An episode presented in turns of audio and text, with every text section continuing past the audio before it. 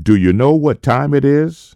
It's time for the Workforce Show, where you will learn the latest news about employment trends, current opportunities, and innovative strategies for managing a career on WERA 96.7 FM.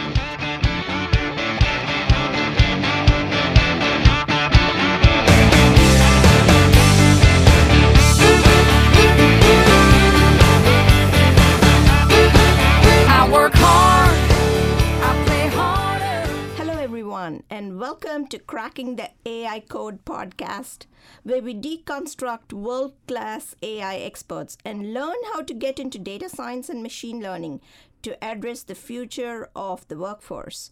Not a day passes without hearing about another artificial intelligence application. The Google, Alibaba, Amazon, and everyone else are introducing newer AI technologies on a day to day basis. This podcast is focused on separating the hype of AI from reality to better prepare ourselves for the jobs of tomorrow. Today we have with us Amy Hodler, who's an analytics and AI program manager with Neo4j. Hi, Swathi. Uh, nice to uh, to be here. I enjoy the podcast. Thank you for having me on. Welcome, Amy. Uh, wonderful. Thank you for taking time to join us at such a short notice. So, I want to start off um, knowing a little bit more about your what I call the origin story. Where did you do your schooling, your background, and how did you get into the world of technology? Yeah, so so kind of an unusual uh, route, perhaps. Uh, so I actually didn't start in technology. I've always had a love for uh, for science and mathematics, but I actually wanted to deal with conflict resolution from a political standpoint. Uh, and then, uh, as so many people getting out of school needed to find work, and kind of fell into technology and realized that uh, that I had some capabilities there, and that it was just fascinating to um, to explore that area. Uh, what brought me a little bit closer to uh, analytics and then eventually to the machine learning and the AI area was actually a couple books that I read many years ago on uh, information theory and complexity studies. So, as your audience may know, uh, complexity studies are related to studying complex networks, network science, and then, of course, uh, my love right now is uh, graph analytics and the study of uh, networks using graph theory and graph mathematics. Um, and then that, of course, helps us um, add context to artificial intelligence. And so that brought me to that area of, uh, of technology. Wonderful. So, um, talk to me a little bit about what was your degree in actually, because sometimes people wonder whether they should actually have studied STEM or have gotten an engineering degree, but often I find that's not the case. So, talk to me a little bit about what was your actual degree in and how did you navigate into the world of technology? Yeah, so my degree was actually international studies. So I mm-hmm. have a, a BA, not a BS. And I always had a, uh propensity and a capability in those areas and interest, but I really wanted to see the world more holistically. And it kind of drove me into that more um, environmental look of uh, society and politics, and uh, as I mentioned, the conflict resolution. So, uh, so definitely, it doesn't preclude you from doing that. Um, that was quite a several years ago. Um, so things may have shifted a bit. Uh, but I think having a visibility into a different uh, discipline is something that really brings a lot to your work because, you know, studying statistics in isolation of what you're studying um, can often be a, a problem in uh, machine learning and, and AI. Um, so being able to bring that kind of viewpoint, I think, is, im- is important in the work. So it just can make it richer.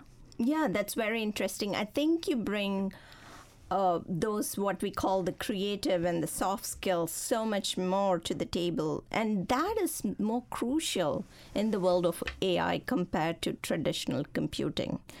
I would completely agree with that, especially if you think about AI.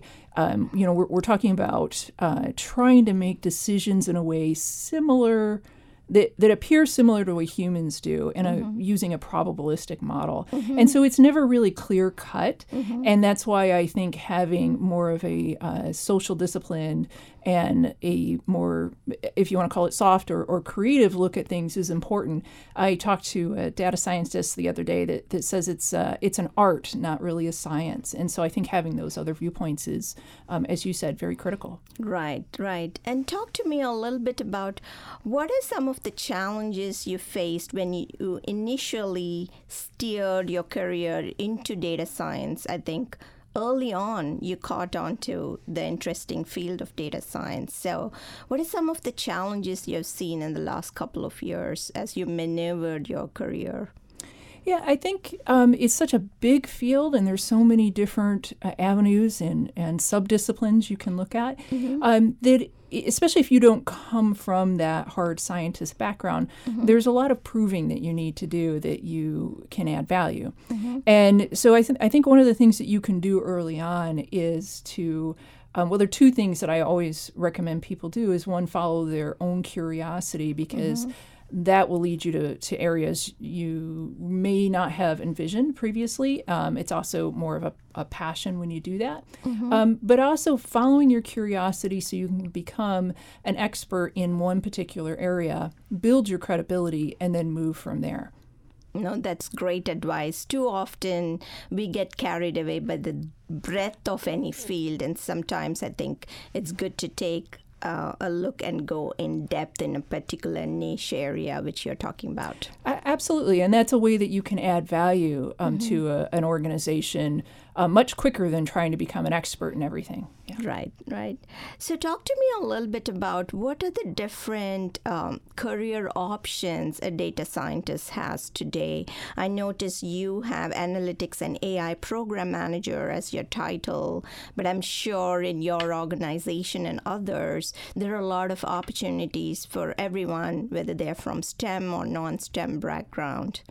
A- absolutely, and and that's kind of an interesting area. I think you can almost combine if you think about data science.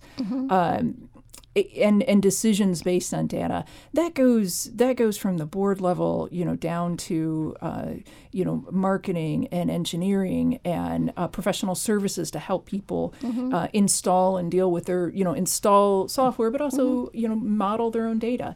So it's it's really quite extensive. I would almost say it's it's a matter of um, combining your interest area with whatever the the data um, science or data analytics that you're also interested in. So I actually have um, product management and product marketing background, uh, and even in you know even when I'm doing my evangelism or um, clearly uh, marketing material, having an understanding and a depth uh, in the uh, more technical areas just brings um, understanding of your audience you're talking to. It brings understanding of what really is capable and not capable.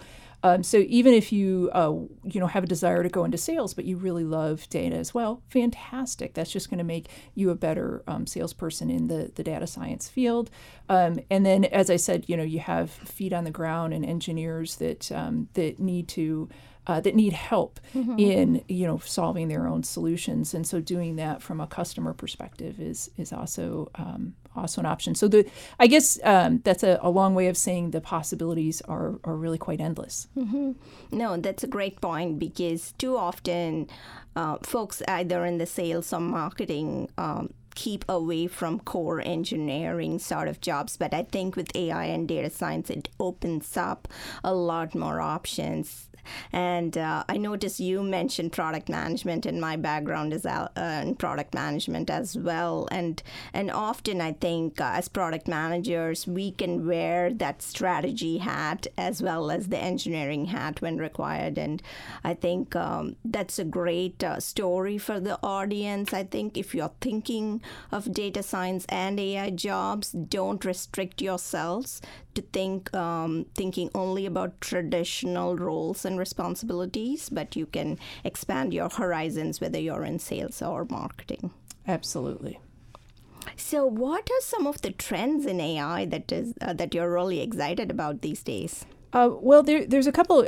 AI is really quite an interesting area um, because I, I think of that as a goal and not necessarily as one type of technology. Right. Um, and, and one of the things that I think is is really interesting is just the be because it's a new way of learning that is not human native, um, there there are going to be um, doors that open up that we never perceived of, things that we would not have um, logically followed in our research or you know exploring solutions.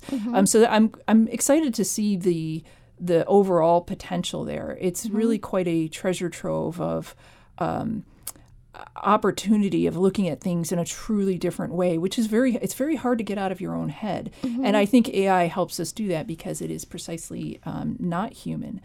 Um, the other things that i think are, are pretty exciting is productivity gains. I know that's not super sexy. Uh, but the the fact is that you know the more we can increase productivity of, of the workforce um, automating mundane tasks uh, you know making what we do just uh, eliminating multiple steps you know things things of that nature is just going to help the um, the economy in general gro- grow and um, grow worldwide. Um, the other thing that I kind of like is that we may find that there are um, uh, de facto assumptions we have or beliefs that we have that we find out are incorrect. Uh, maybe going back and looking at old research, doing validation, things things of that nature. So those are some of the things that I find really exciting. Um, the other one is an area that I'm involved in, which is the uh, the graph analytics and the study of networks and the study of how things are connected. Um, one of the things that Graph is doing to enhance AI is bringing context to AI.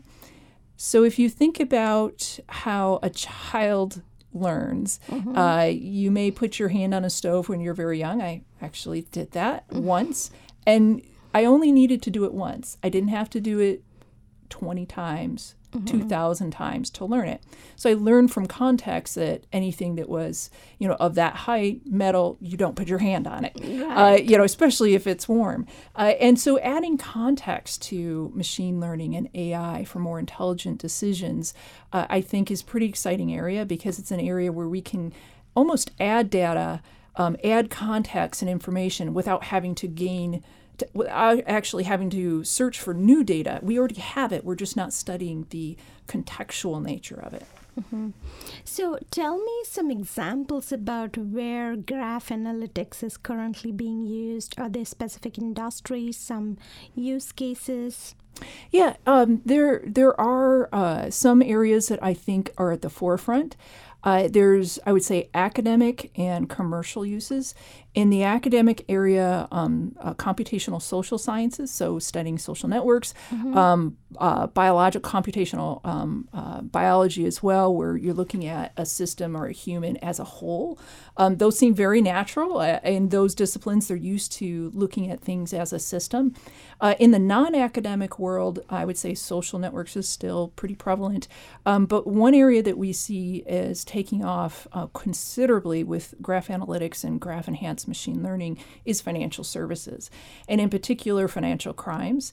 Uh, so, uh, insurance fraud is an area looking for anomalies um, as opposed to signature base, looking at finding things that are that bubble up from the um, structural nature of the data, which graph is really good at um, bubbling up structure.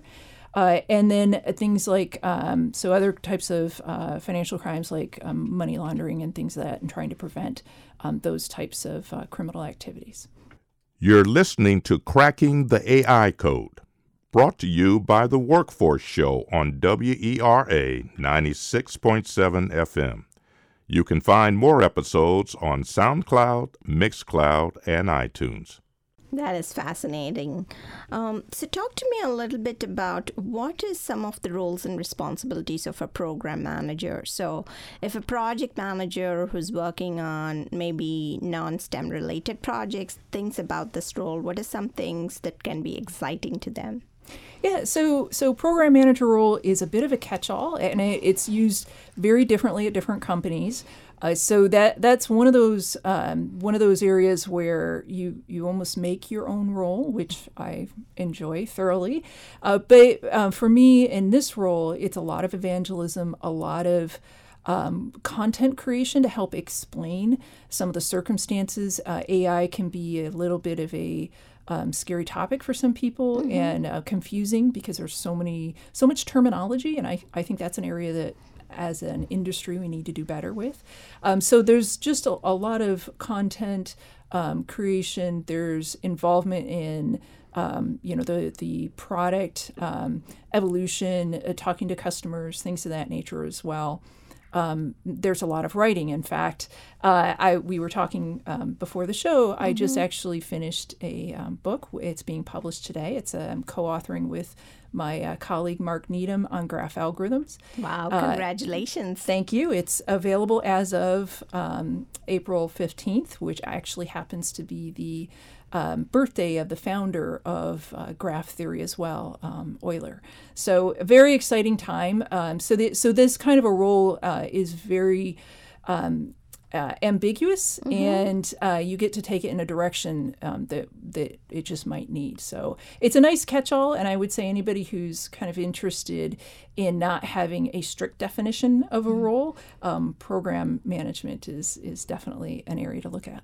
Yeah, and I think it opens up the possibilities of, oh, I don't have too much of an engineering background or statistics background that it that I can actually code uh, models in machine learning. This is something that if they know enough of the architecture of machine learning, they could um, enroll themselves in a program management role. I sometimes explain it to um, younger people that are, are thinking about it as uh, you might be a, uh, a baseball fan and a huge baseball fan, um, but maybe you're not the best baseball player.